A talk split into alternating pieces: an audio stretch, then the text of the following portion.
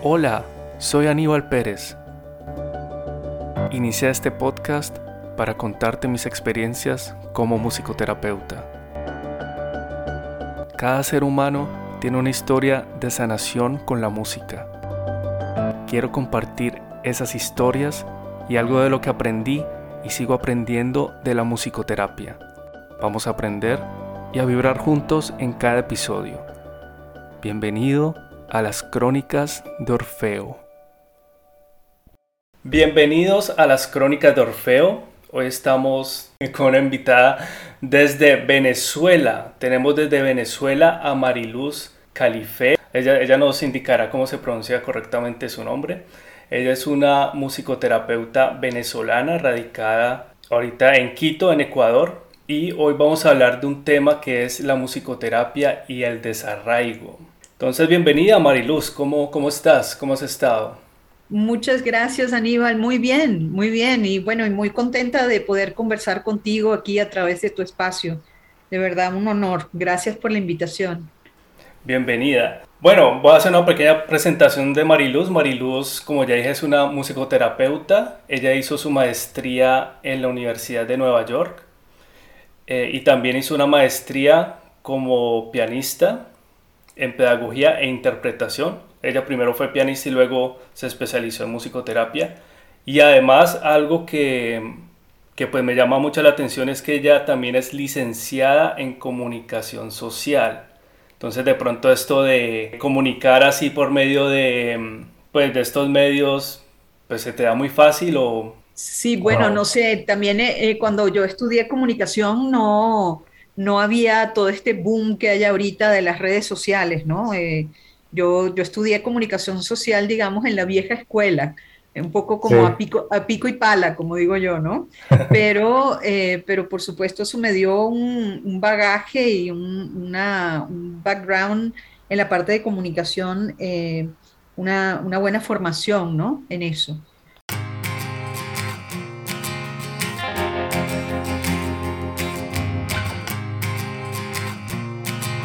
¿Cómo fue ese paso? ¿Primero fuiste licenciada en comunicación social o, cómo fue ese paso de música, o sea, por ejemplo, de licenciada a musicoterapia? ¿Puedes explicarnos un poco? De comunicación social a musicoterapia, ¿cómo llegué a eso? Lo que pasa es que yo, a ver, yo estudié piano, yo estudié música desde muy pequeña, desde muy niña, a los tres, tres años y medio, comencé mis estudios de, piano y, y bueno, y, estuve, comencé por el método Suzuki, no sé si, si tú lo conoces, Aníbal. Sí, claro, sí. Ajá, comencé en la escuela Suzuki de, de, Caracas y a los 11, 12 años pasé a, un ya a un conservatorio de música, ¿no? Y, y, y, de ahí en adelante, digamos, siempre los estudios regulares, digamos, de la escuela y luego universidad, estuvieron em, siempre acompañados con, con, mis estudios en forma paralela con mis estudios de música. ¿no? Ya luego, ya grande, este, cuando terminé eh, y estudié, entonces, bueno, estudié comunicación social en la Universidad Central de Venezuela. Bueno, también como siguiendo como una especie de, de tradición familiar, ¿no? Porque oh. mis tres hermanos mayores son comunicadores, los tres, y, muy buenos comunicadores, y entonces como que eso siempre estuvo en la familia, ¿no? La música, el arte y la comunicación, este, siempre, siempre fue algo que estuvo en, mi casa, ¿no? Era, una cosa normal para mí, ¿no? Crecí con eso. Entonces, eh, creo que siguiendo esos pasos, eh, de mis hermanos eh, estudié comunicación, ¿no? Y fue interesante porque cuando estudié comunicación también lo estudié como siguiendo mi inquietud por comunicar asuntos que tuvieran que ver con el bienestar de los seres mm. humanos, ¿no? Sí. Como que esa, fue, esa era mi, mi, mi, inquietud, ¿no? Y, era más, y en ese momento era como más una, una, inquietud por comunicar hacia afuera, ¿no? Es interesante porque luego la vida, bueno, dio varias vueltas y, y me llevó a estudiar musicoterapia que tiene que ver mucho también con un tema de comunicación, ¿no? De comunicación, pero más hacia lo interno de cada ser humano y también de, otras, otras formas de comunicarnos entre nosotros, ¿no? También en la comunicación vincular, pero definitivamente otras formas de expresión, de expresar la comunicación humana, ¿no?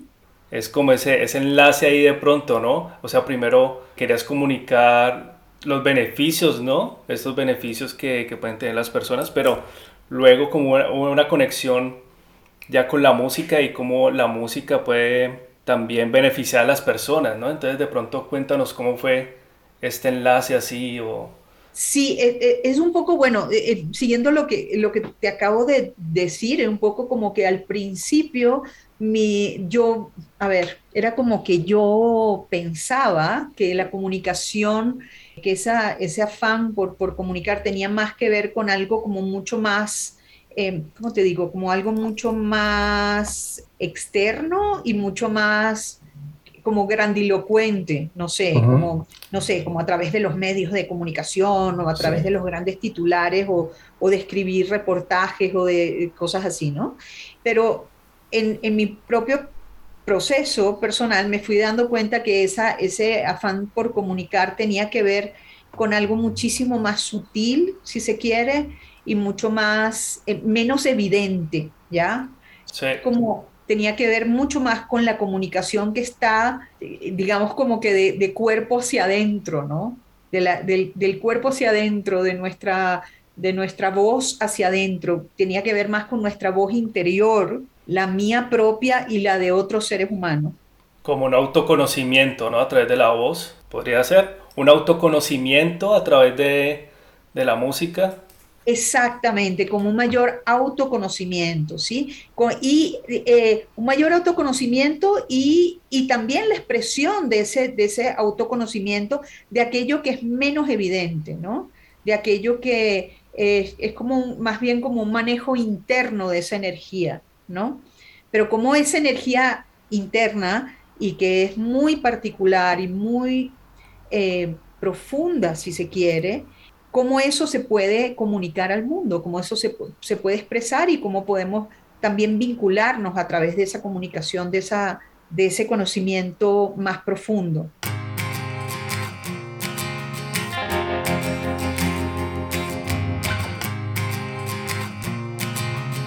Sí, eso que dices me parece fundamental también el trabajo de musicoterapia, ¿no? Conocernos a sí mismos para luego ofrecer eh, lo mejor a nuestros pacientes, ¿no? Porque pues si, si un musicoterapeuta no se conoce, pues entonces va a tener un trabajo terapéutico pues muy complicado, ¿no? Sí, por ejemplo, verás, es que, eh, a ver, eh, escuchándote ahorita me vienen dos, dos, ideas. Una es que cuando yo entré a estudiar em, eh, musicoterapia, yo ya era músico, yo ya era pianista, yo, yo ya había me había presentado en recitales, había tocado con otras personas, en fin, había hecho ya, tenía años de, de eso, ¿no? Muchos años de eso. Y cuando entré a, a, estudiar musicoterapia, para mi propia sorpresa, aprendí a escuchar diferente, ¿no? Es decir, yo, yo creía que yo no, yo no, pues como había pasado toda la vida haciendo música desde, desde niña, yo decía, bueno, o sea, como que, ¿qué cosa nueva me pueden enseñar? Sí. Eh, y resulta que, que, cuando yo siempre digo, bueno, hago esta, esa metáfora, yo digo que, que, siendo musicoterapeuta aprendí a escuchar a las hormigas caminar. sí. eh, es decir, eh, aprendí a entrar como, como escucha en, en, unas sutilezas y en unas, sí, en cosas que son así como filigrana, ¿no? De, de, de, de tanto detalle y de, tan, de tanta percepción muchísima más profunda que la que yo tenía como músico antes de, tener eh, la formación en musicoterapia.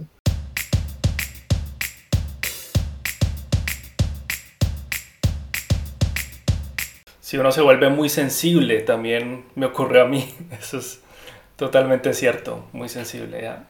Es así, es así realmente, ¿no? Bueno, entonces esto fue como una introducción ¿no? a lo que lo que había evidenciado un poco en, en, Estados Unidos. Y ahora de pronto nos vamos a otra parte que es como este, bueno, ya entrando al tema, eh, el desarraigo, ¿no? ¿Cómo, ¿Cómo te sentías en Estados Unidos siendo venezolana o por ejemplo dando clases de piano? Porque yo creo que no es como algo tan común que, que alguien de, de Latinoamérica pues dé como clases de piano y como que, ah, la venezolana que va a dar clases de piano o el latino, porque como que de pronto se tiene una idea de que... Pues no sé, que en Latinoamérica los clichés, ¿no? Que de pronto vamos a hablar de eso más adelante.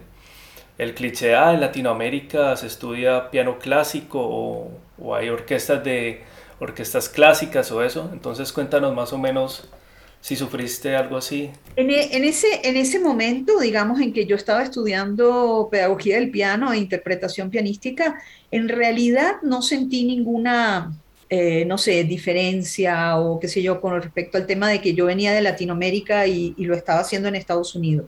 Lo que sí me, luego comencé, la, cuando comencé esas prácticas docentes, una cosa que sí me llamó la atención, pero no, no tienes idea, o sea, yo pasé hablando del tema como seis meses porque me impactó demasiado el hecho de que me exigían que yo no podía, que yo tenía que sentarme en, eh, para las clases con los niños, tenía que sentarme en una silla aparte del niño y nunca podía ni, ni compartir la banqueta del piano con los, con los niños, ¿sí? Como para hacer, sentarme al lado y enseñarle algo en el teclado, ni tampoco podía tocarlos, no podía tocar su, su manito, ¿sabes? Como, qué sé yo, o sea, yo crecí en, Latinoamérica, en mis clases de piano, qué sé yo, mis, mis profesores de piano enseñándome con tocando, tocando mi mano, digamos, enseñando sobre todo al principio cómo se pone la mano en el piano, eh, cómo se pone lo, eh, cuando uno va enseñando los dedos, cómo tienen que estar en el instrumento, el manejo de la muñeca, de la, de la relajación de la muñeca ¿no? en el instrumento para la interpretación. Todo eso es tremendamente más fácil de, de, de aprenderlo si tú puedes tocar y ser tocado, digamos, en tu mano, ¿no? y en el instrumento, en cuanto a, los niveles de relajación o a la redondez de los dedos, ese tipo de cosas. Bueno, en mis prácticas docentes en Estados Unidos me exigían que yo no podía acercarme al niño a más de, no sé, un metro de distancia. Había un...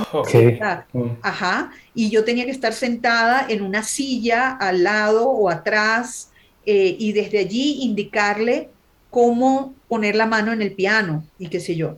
Y todo esto por unos temas, o sea, me acuerdo que en clases de ética y no me acuerdo, ética y algo más, era, era la materia que teníamos, estuvimos discutiendo como tres semanas temas de eh, eso, de, de, si era ético o no acercarse al niño que uno estuviera por todos estos temas que hay en Estados Unidos de, de no sé, de abuso, de abuso infantil, de, de, o que por cualquier cosa te catalogan como que estás traspasando límites. La privacidad del niño, el espacio del niño, sí. Exactamente, exactamente.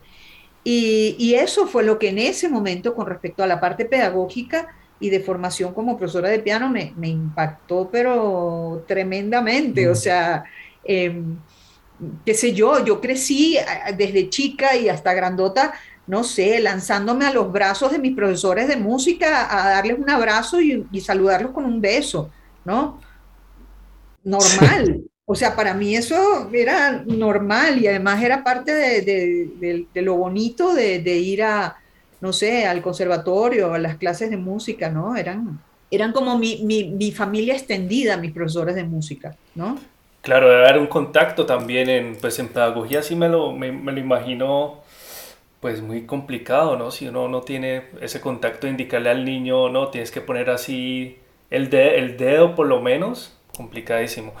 Y, y, en, y en, musicoterapia, tú, tú, hiciste allá unas pasantías, ¿no? Me, me, contabas anteriormente. Sí, yo, yo hice, bueno, mi, mi especialización, digamos, y la pasantía, eh, que en realidad de pasantía tiene solo el nombre, porque era un trabajo tiempo completo, completísimo era, eh, la, hice, la, hice, en la parte de psiquiatría en el Hospital Psiquiátrico del Bronx, que era el lugar en donde en ese momento al menos, no sé si ahora, pero en ese momento eran donde llegaban los casos más agudos de, de enfermedad psiquiátrica de la ciudad de Nueva York. Mm. Entonces era un lugar bien eh, duro, ¿no?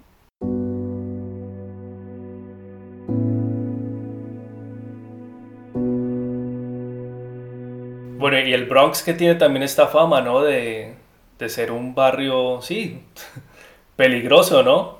Peligroso eso. Ya, ya no, no lo era, incluso en el momento en que yo estuve, que eso fue hace 20 años atrás, ya no lo era tanto, ¿no? Ya, ya en ese momento, sí, por supuesto, aún hoy siguen habiendo zonas que son complicadas, ¿no? Mm. Pero, pero era muchísimo menos hace 20 años ya que lo que había sido, no sé, 10 años antes, digamos, hace 30 años atrás o algo así, ¿no? Pero, pero sí, pues era un, era un lugar donde llegaban casos difíciles, ¿no? De, de, de enfermedad psiquiátrica, ¿no? Y en ese momento eh, yo trabajé tanto en esa pasantía, que era, bueno, no sé, yo entraba al hospital a las siete y media de la mañana y salía a las cinco de la tarde, cinco y media de la tarde. Era, eh, y de ahí me iba a la universidad, ¿no? Que teníamos clase en la, en la noche. Em, en ese momento em, eh, yo trabajaba con, con pacientes tanto norteamericanos, gente de Nueva York, como, como pacientes latinoamericanos, muchísimos inmigrantes, ¿no? ¿Y, cómo, fue, cómo fue esa experiencia haciendo la pasantía? Y ya que tocabas este tema del contacto, haciendo las pasantías como musicoterapeuta, también te decían no puedes tocar a ningún paciente de ninguna forma. Sí, Igual. sí. Em, bueno, hubo, de hecho, cuando yo estaba haciendo la pasantía, em, hubo un momento en donde em, ya estaba, a ver, yo estuve un año en esa pasantía, digamos, ¿no? Un año completo. Y mm, no sé, a los cuatro o cinco meses de estar algo así, eh, mi supervisora, musicoterapeuta, me llamó a, como a capítulo, me llamó como a la atención, porque habían visto que, eh, no me acuerdo en ese momento si era que yo había saludado o que me habían saludado a mí, un paciente puertorriqueño, me había saludado poniéndome la mano en, el brazo, ¿no? Así como, hola, eh, claro, me decían, algunos de ellos me decían profe, ¿ya? Porque no era, no era mi labor de profesora, pero, eh, pero era la que... Claro, no comprende, sí y hacía música con ellos, ¿no? Entonces algunos me llamaban profe, en español además, ¿no? Entonces, qué sé yo, creo que era un, chico puertorriqueño que me puso la mano eh, así y yo respondí al saludo también poniéndole la mano, haciéndole una palmadita en el brazo, algo así, ¿no? Para saludarlo. Y, eh, y, bueno, y me llamaron, la, me llamaron a capítulo, me llamaron la atención de que eso no era permitido, que no sé qué, que, que... pero en fin, y bueno, yo tuve que argumentar el, el tema de, de, la, de, la cultura, de la cultura latina. Claro, es normal para nosotros. Exactamente, es normal para nosotros y que sí es, interesante es, es interesante cómo, digamos, los límites que nosotros tenemos, eh, los latinoamericanos, eh, culturalmente son bien distintos a, a, los de la cultura eh, no sé, norteamericana o del, o del norte, ¿no? O, o, anglosajona, si se quiere, ¿no? Sí. Em, entonces, y eso también eh, lo noté con respecto a, a, lo que eran los diagnósticos a veces de las personas, ¿no? De pronto, eh, por ejemplo, yo te comentaba el otro día que conversábamos, Aníbal, de, de una señora que se llamaba Anita, ¿no? que era impresionante porque yo la veía a ella, digamos, desde mi perspectiva de latinoamericana, y era una señora que eh, fue hospitalizada porque tuvo como un, ataque de, pánico y, tenía muchísima angustia, digamos, eso era su, no, no tenía nada más que eso, ¿no? Pero, en fin, pero ahí estuvo hospitalizada mm, como un mes y tanto y, medicada y qué sé yo, ¿no? Y yo la veía desde el punto de vista de, digamos, como de, mi lectura cultural latinoamericana y yo decía, pero esta señora, lo que, el, el, gran problema que tiene es que no está en su, eh, no me acuerdo de dónde era ella, de República Dominicana creo que era, no está en su tierra, ese es el mm. gran problema que tiene porque podría ser en cualquiera de nuestros países latinoamericanos, esta señora podría ser de estas personas que, no sé, que, tienen su, su, venta de, empanaditas o ventas de, de, comidita local, de comida criolla en cualquiera de nuestros países, que vende con cafecito colado ¿no? Venden sus empanaditas o qué sé yo. El día a día nuestro de los latinoamericanos, ¿no? Exacto, una persona que pudiera tener una, una, eh, una actividad importante en la vida de la comunidad, ¿no? De su barrio o de, de, su acera o qué sé yo, ¿no?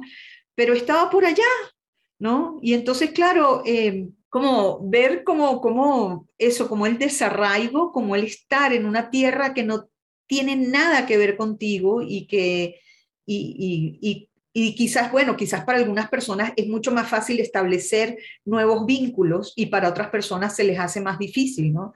Entonces, en el caso de esta señora, definitivamente se le hizo tan difícil que casi no tenía vínculos con ese lugar extraño que hablaban otra lengua, además no hablaba papa de inglés, ¿no? Mm. Em, como, como esa, em, me viene la palabra en inglés, eh, ¿cómo se? Isolation, como el, como el, el Desolación, eh, soledad, sí hay... Sí, como aislamiento, aislamiento.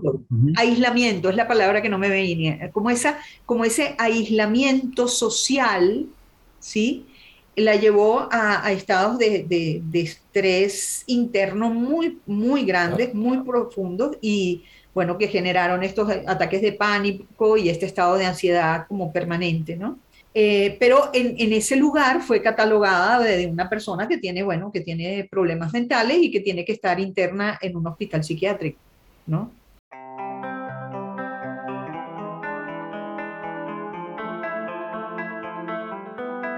¿Y le dieron alguna etiqueta psiquiátrica así que recuerdes o...? No, no, no tenía, no, que yo recuerde no tenía ningún diagnóstico, digamos así como la, etiqueta de tal, em, de tal diagnóstico, pero, pero sí, era como un estado extremo de, ansiedad.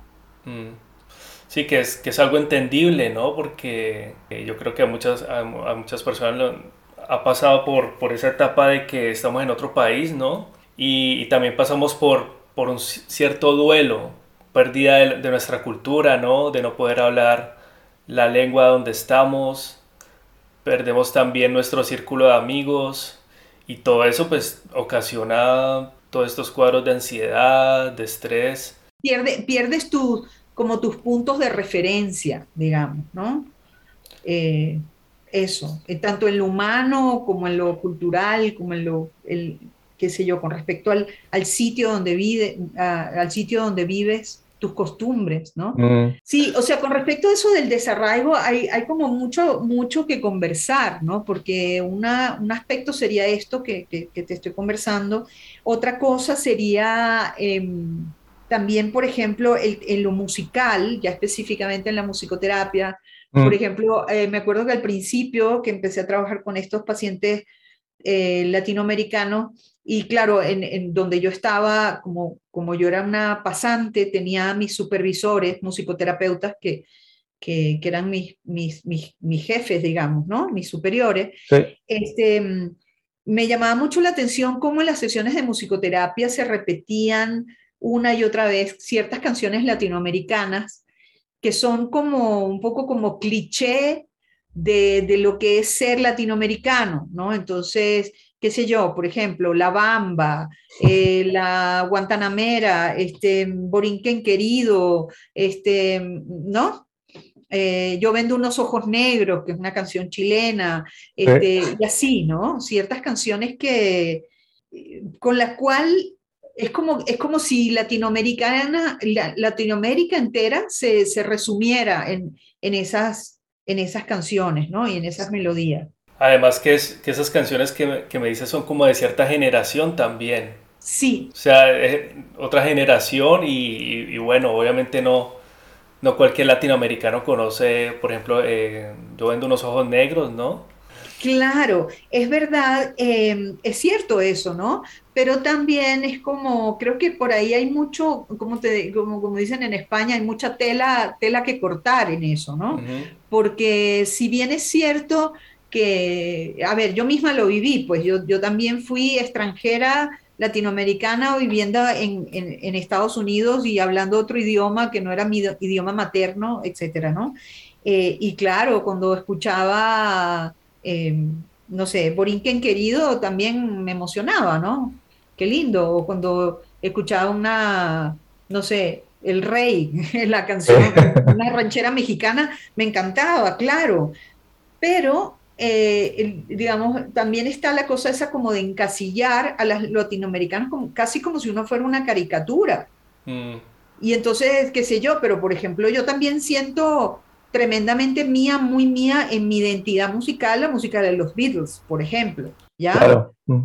O, los Rolling Stones, o no sé, ¿sí? O, cierta música de rock o cierta música de jazz, que para mí, de jazz, incluso eso, ¿no? Cierta mm. música, incluso latinoamericana, perdón, norteamericana, que para mí es tremendamente querida, ¿no? Y asimismo, eh, pues sería para muchas otras personas eh, latinoamericanas, ¿no? Es decir, es como esa cosa de encasillar el mundo, la musicalidad o el mundo musical de una persona solo y exclusivamente por la zona geográfica donde nació, donde creció.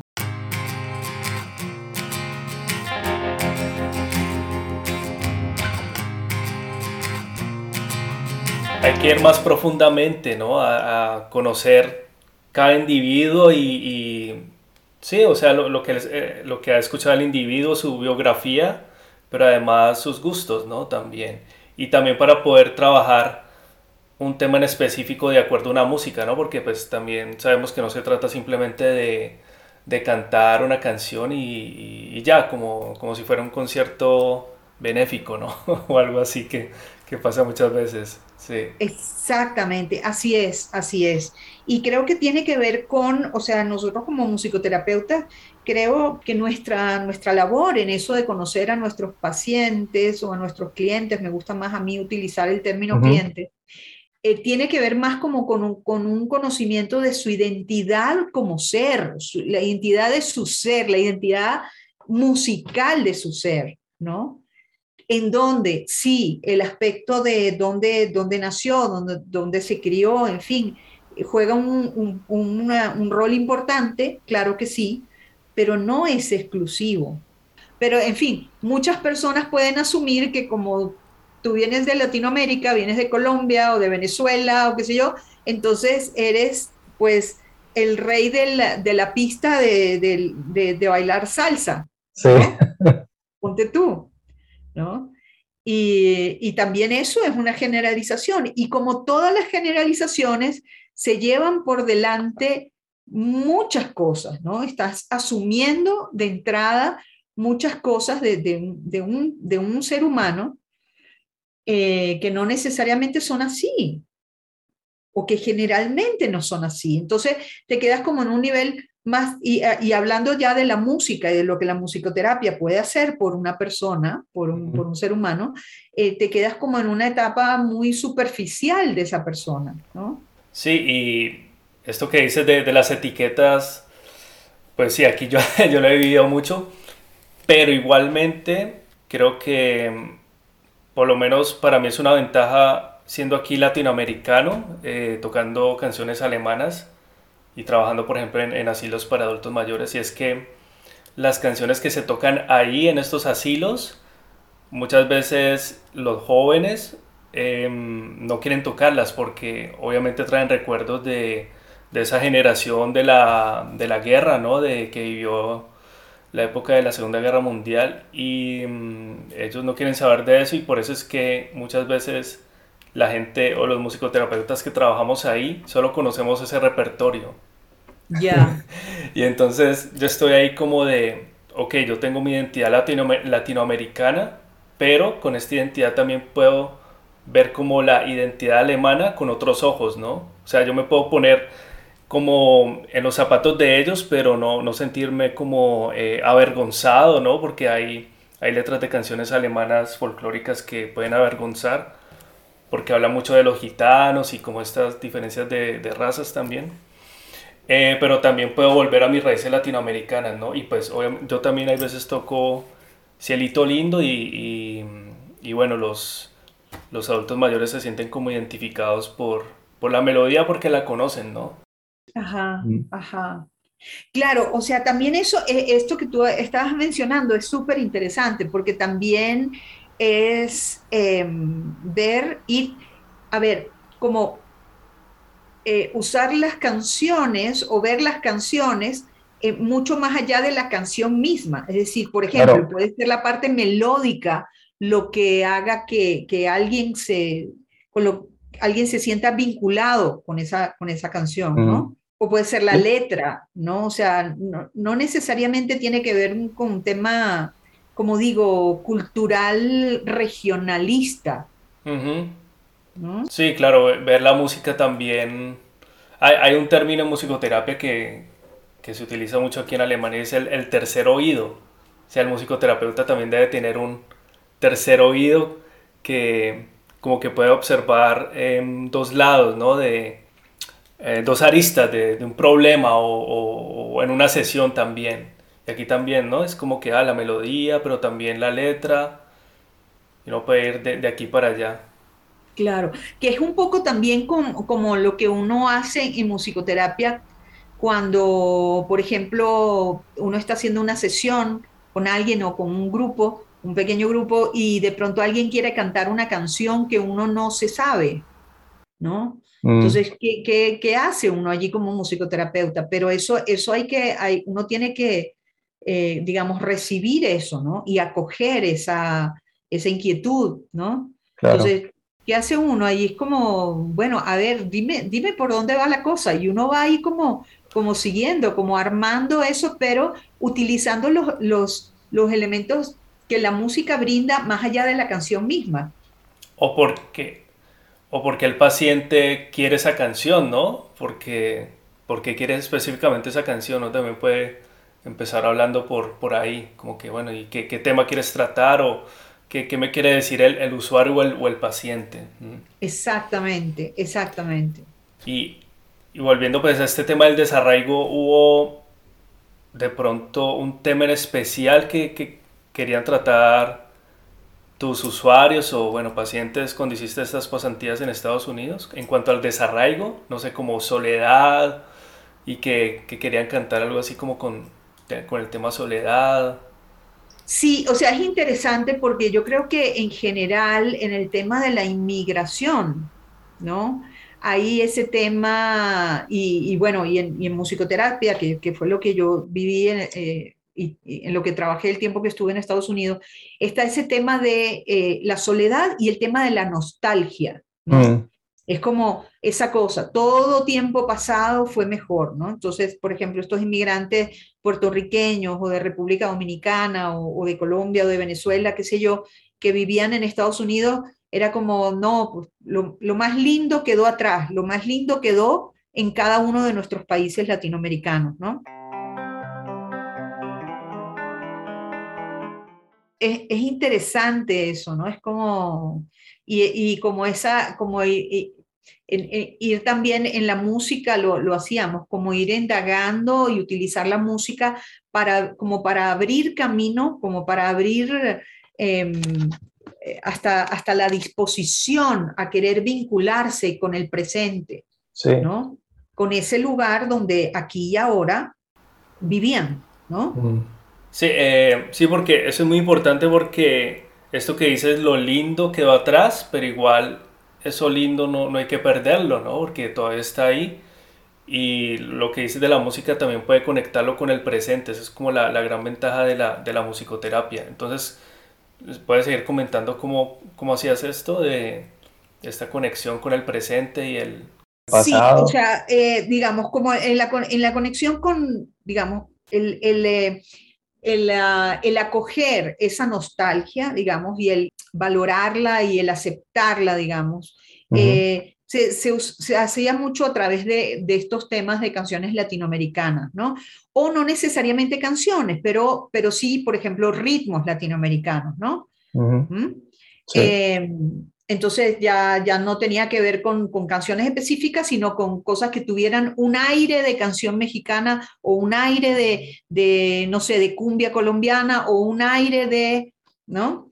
De, música puertorriqueña. Ya solamente con eso ya, ya había un reconocimiento también de como de la identidad, parte de la identidad de esas personas, ¿no? Pero también el, em, el invitarlos a, como a, aceptar y abrirse a su nueva realidad, lo, lo hacíamos a través de la improvisación musical. Mm. ¿no? Entonces la improvisación en musicoterapia, que no tiene nada que ver con, bueno, que no es lo mismo que la improvisación, no sé, musical que pueda ser un músico de jazz, ¿no? Ya los musicoterapeutas sabemos de eso, cuando hablamos de improvisación hablamos de otra cosa totalmente, eh, como metodología terapéutica.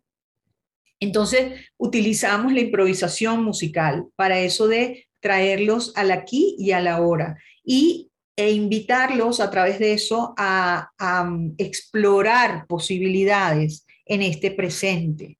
Entonces era como esa doble cosa, el, por un lado, el, valorar y acoger esos, esos orígenes o esa identidad o esa misma eh, posición que tenían muchas personas de, de, estar mirando el pasado, ¿no? El Puerto Rico que dejaron, la Colombia que dejaron, la Venezuela que dejaron, etcétera, que es parte de ellos. Mm. Eh, pero traer eso al presente, o sea, digamos, como en ese presente que, era Colombia para ellos, en ese presente, de, ese, de esa persona colombiana viviendo en Nueva York, que ya no, y que, y que no habla inglés, ¿no? De pronto. Entonces, o, o, de cualquiera de nuestros países, ¿no? Entonces, para eso la improvisación musical, la, la, metodología de la improvisación era, era estupenda, ¿no?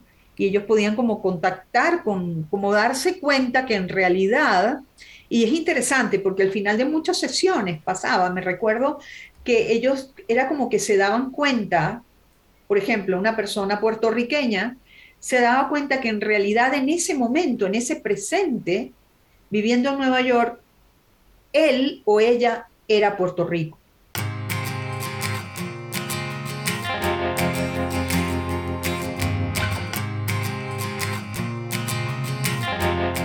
ya Puerto Rico no era, no era la isla del encanto que se quedó atrás donde nació y creció y donde ya no vivía, ni él ni, su familia. ¿no? Vivía en Nueva York y, eso, y era un latino en Nueva York, de pronto darse cuenta, ah, pero es que Puerto Rico soy yo, es como que yo llevo a Puerto Rico dentro, ¿no? Eso, eso me parece muy interesante de la improvisación porque, como tú dices, al final de la sesión, como que los pacientes usuarios se, dan cuenta, ¿no? Hay un proceso que, como inconsciente también, de que, ah, eh, de pronto, o escucharon un silencio durante la improvisación, y esos silencios como que le dan también un espacio de, pensar, ah, ¿dónde estoy yo? o dónde escuché yo silencio cuando estaba en Puerto Rico o cuando, cuando estoy en, en Estados Unidos. Lo que tú acabas de decir es muy interesante, Aníbal, porque también a través de las sesiones de musicoterapia, ellos tenían la posibilidad, y ya te digo, es más, eh, con la utilización de la improvisación musicoterapéutica, tenían la posibilidad también como de volver a mirar de otra manera, desde otras perspectivas, a ese Puerto Rico que añoraban. Entonces, y darse cuenta también como que eh, es, por ejemplo, eh, estoy mencionando Puerto Rico, pero podría ser cualquiera de nuestros países latinoamericanos, ¿no? Eh, darse cuenta, por ejemplo, que ese, esa tierra, ese Puerto Rico que dejaron afuera, atrás, no era tan maravilloso como lo, sí, como lo como lo sentían en, esa, en, su añoranza, ¿no? No todo tiempo fue mejor, ¿no? Que es no todo lo tiempo que pasado fue mejor, exacto. No todo tiempo pasado fue mejor. Por alguna razón, por alguna razón que, que, que, generalmente no era una razón muy bonita ni muy feliz, eh, tomaron la decisión de emigrar. Claro. Mm.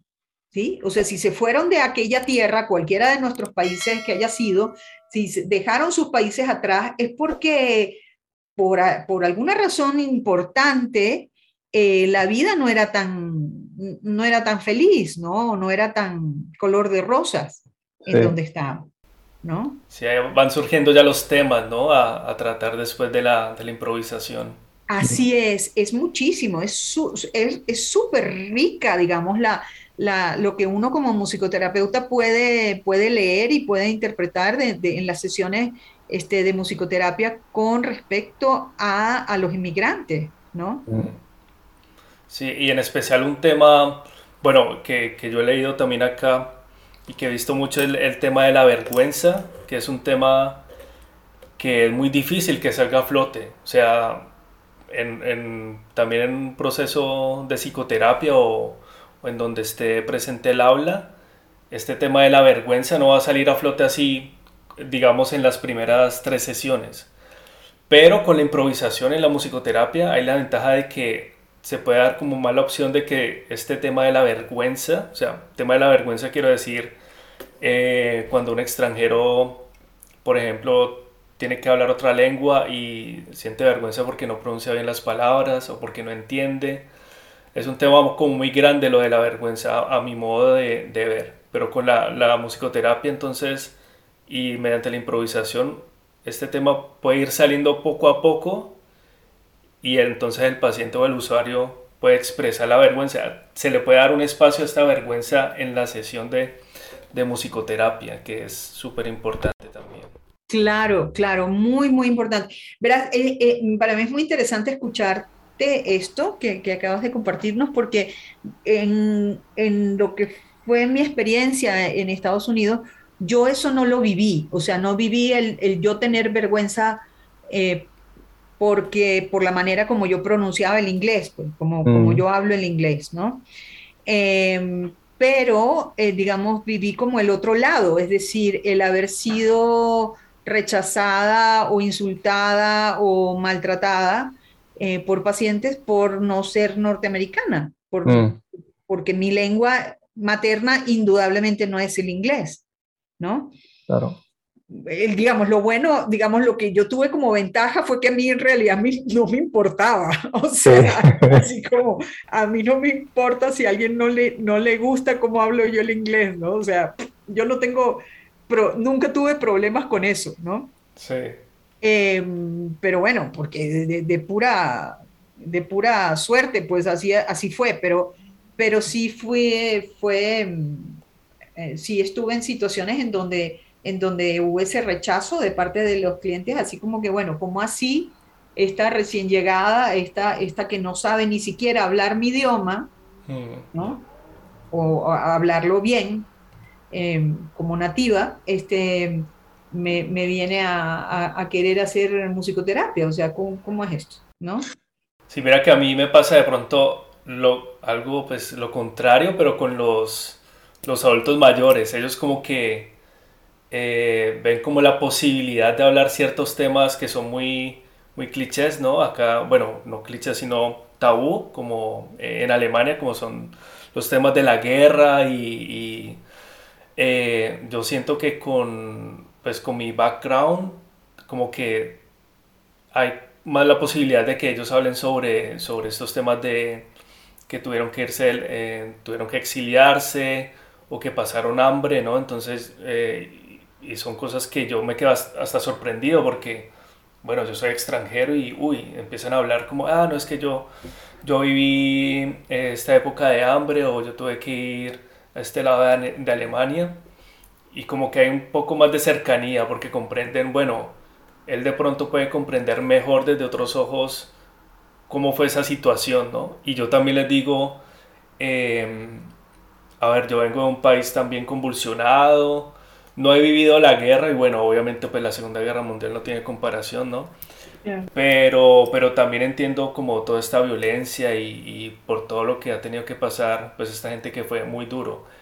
Y para, para otros alemanes, digamos otros jóvenes, puede haber un sentimiento de que eh, no, ellos, ellos, esa generación causó la guerra, entonces yo no quiero saber más, más de esa generación y hay como cierto rechazo. No de todo el mundo, ¿no? Pero, pero, pero sí lo hay. Entonces como una, una diferencia, ¿no? Entre, entre las, Em, entre los dos países, ¿no? Entre tu, tu, experiencia en Estados Unidos y mi experiencia acá. Sí. Claro, claro. interesante eso, ¿no? Porque de pronto, eh, quizás, no sé, eso, eso que tú eh, me compartes tiene que ver un poco como esa cosa que a veces, en ciertos, para ciertos temas, a veces es más fácil hablar con un extraño que con... Uh, con un amigo. Que con un amigo, sí, ¿sabes? Sí, ajá. Eh, sí, a veces como que la extrema cercanía eh, no ayuda, más bien, ¿no? O sea, se, necesita cierta, o se necesita como cierta distancia, un poquito de distancia para poder eh, tratar ciertos, ciertos temas, ¿no?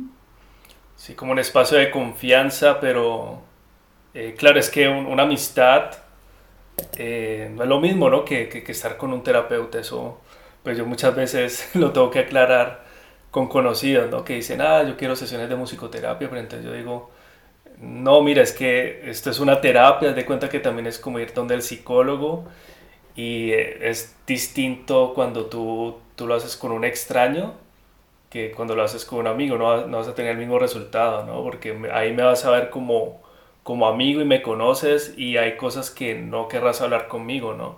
Pero con un extraño sí.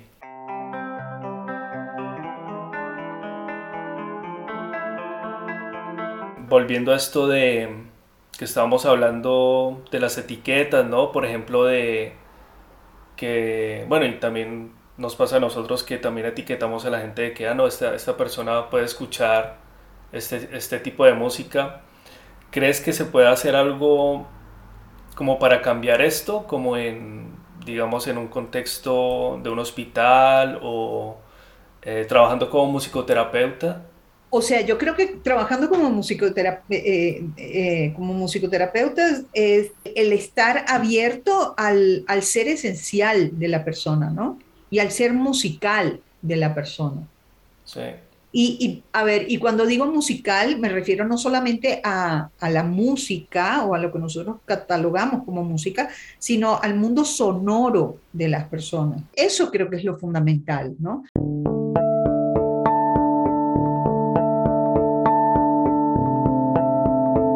Y claro, y si lo vemos desde esa perspectiva mayor o, más elevada, si se quiere, no sé, lo vemos como desde más arriba, eh, podemos ser, eh, podemos ser eh, más inclusivos, que creo que es de lo que se trata esto también, ¿no? Es decir, no es una cosa de que, de, que, de que cualquiera de nuestros clientes o pacientes que son inmigrantes sea o una cosa o la otra, son una cosa y la otra, ¿no? Es decir, eh, no sé, a, ti te puede gustar la cumbia y el rock, claro.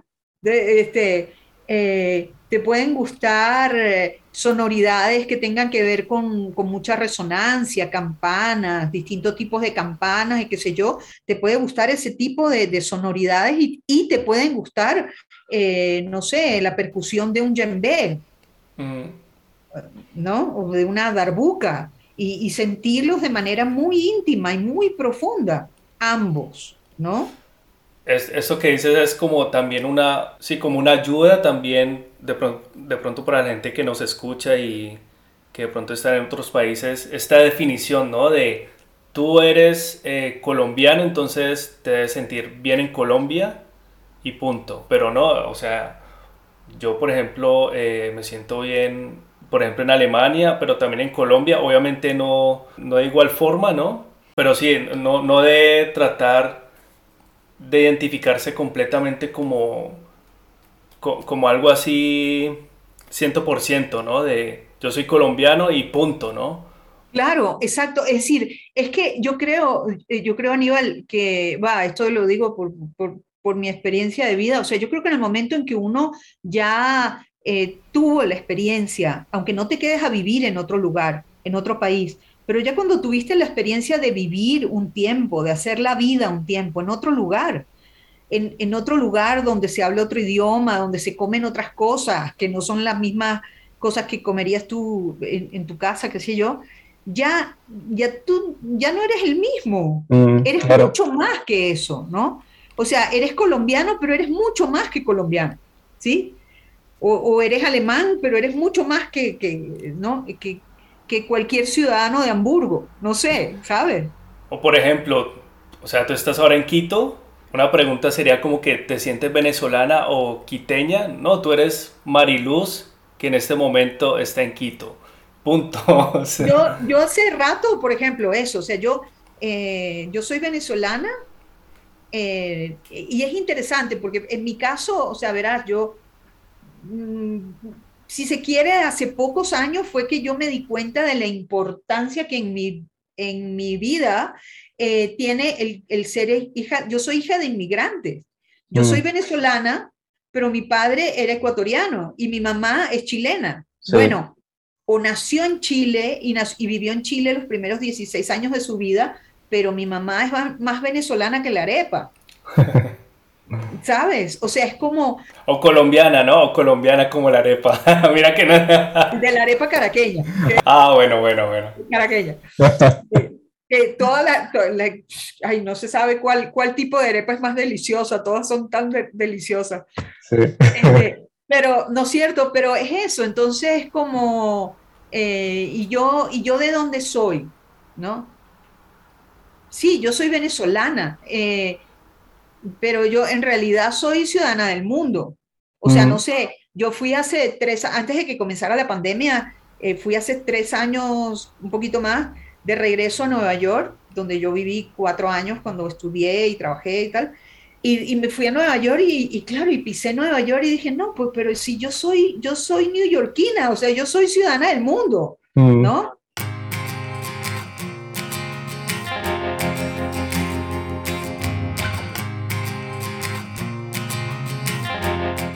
Es como, o sea, ¿quién me va a decir que yo no siento esta ciudad así como, como, como mía, ¿no?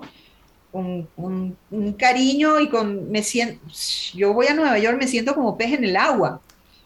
¿Y de dónde me viene eso? Yo creo que me viene en realidad de mucho antes del, del hecho de que yo haya estudiado y, y, trabajado en Nueva York, ¿no? Entonces es como, no sé, esos, eh, eh, esos encasillamientos de que tú eres de tal nacionalidad y por tanto tienes que comer arepa tres veces al día, eh, todos los días, o sea, eso no es así, ¿no? O sea, yo, yo creo que yo, yo como más arepa ahora que vivo fuera de Venezuela que cuando vivía en Venezuela. A mí me pasa también algo parecido. Yo escucho salsa más aquí en, en Alemania que, que en mi ciudad, sí. Exacto. Entonces, es, muy relativo. Por eso, justamente, me parece que es súper, súper importante que nosotros, o sea, fundamental, mejor dicho, que nosotros como musicoterapeutas vayamos a, la indagación y a la valorización del ser musical de la persona con la que estamos trabajando. Ese ser musical seguramente es muchísimo más amplio, más diverso, más rico, más maravilloso que, que, que, si lo encasillamos como que es alguien de Alemania o es alguien de, ¿no? sí, sí, sí, nada que ver. Es que somos muchísimos más interesantes y muchos como seres humanos, cada ser humano es, más interesante y más, y más, eh, más rico que, que, esas etiquetas, ¿no? Mm. Sí, no es como blanco y negro, sí, como que... Y, y, y pues la música también tiene todo, pues todo un espectro de estilos y de sonoridades que creo que pues son también muy, muy buenas palabras también como para, para ir finalizando la, la entrevista que, que, me pareció que llegó un punto pues muy bonito, ¿no? Esta conclusión de que el ser musical, ¿no? El ser musical. ¿Cómo, cómo es tu ser musical en Quito ahora? ¿Qué proyectos tienes? ¿Qué, tienes pensado en cuanto a musicoterapia o, en, música en general?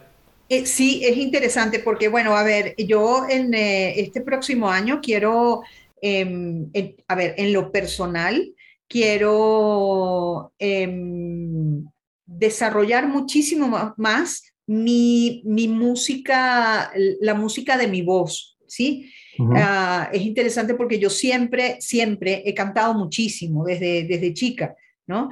Em, y en ciertos momentos he cantado yo sola, acompañada por un instrumento, un cuatro, una guitarra, lo que sea, eh, o en momentos he cantado en distintas agrupaciones. En coros canté durante muchos años en distintos tipos de, de coro, distintos tipos de música eh, y también en agrupaciones. Pero una cosa que quiero desarrollar mucho más en lo personal la, el próximo año es como mi, mi proyecto de mi voz, ¿no?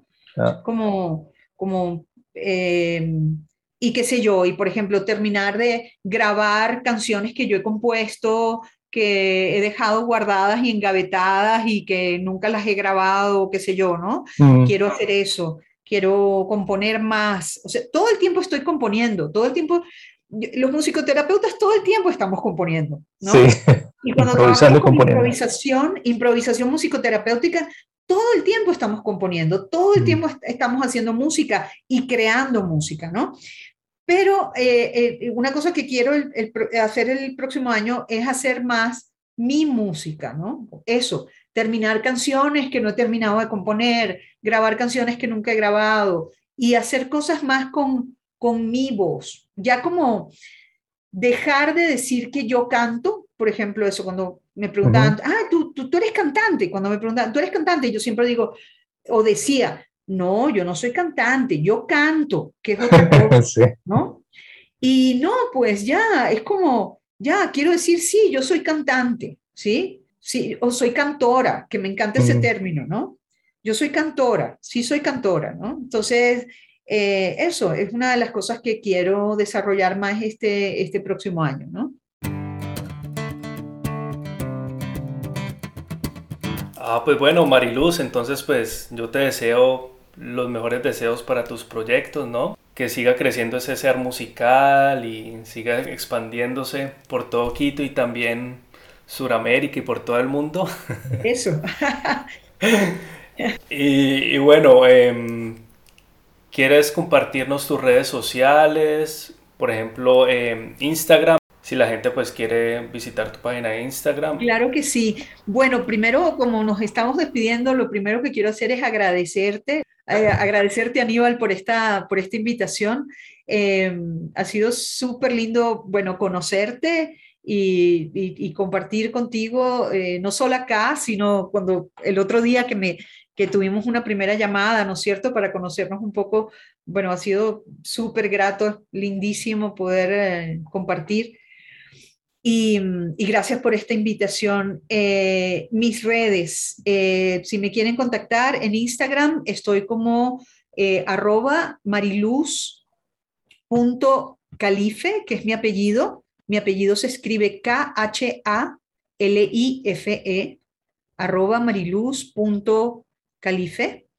en Facebook me pueden encontrar como Mariluz Calife, con acento en la E a mi apellido yo a veces le pongo el acento en la E y a veces no se lo pongo, sí. porque es un apellido de, origen libanés, entonces tengo entendido, no hablo árabe todavía, pero, pero eh, tengo entendido que en árabe se pronuncia como jalife, ¿no? Ah, ok, sí. Eh, ajá, pero en español, digamos, mi papá, tengo entendido, fue el que le puso el acento en la E, entonces se pronunciaría calife, ¿no? Ah, muy bien. Em, eso.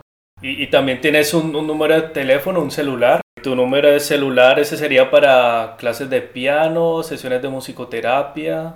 Y, y también para iniciación musical. Digamos ah, que yo para, con los pequeños menores a 7 años hago iniciación musical y si quieren seguir el instrumento, pero va, la iniciación musical también la hago con adultos. Es decir, mm.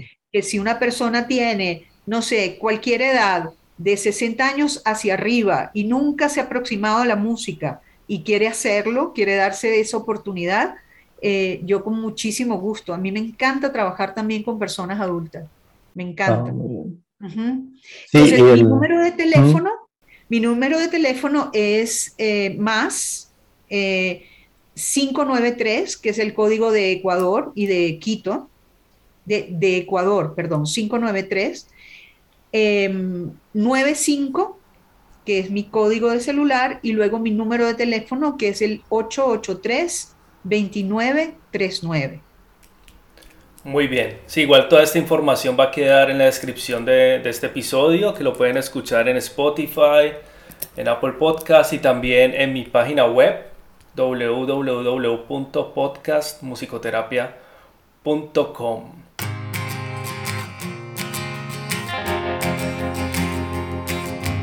Bueno, entonces también me despido y les deseo a todos ustedes y a Mariluz buena vibra y resonancia, como Orfeo manda. Hasta entonces, chao Mariluz, muchas gracias. Igual, muchísimas gracias. Cariños a todos.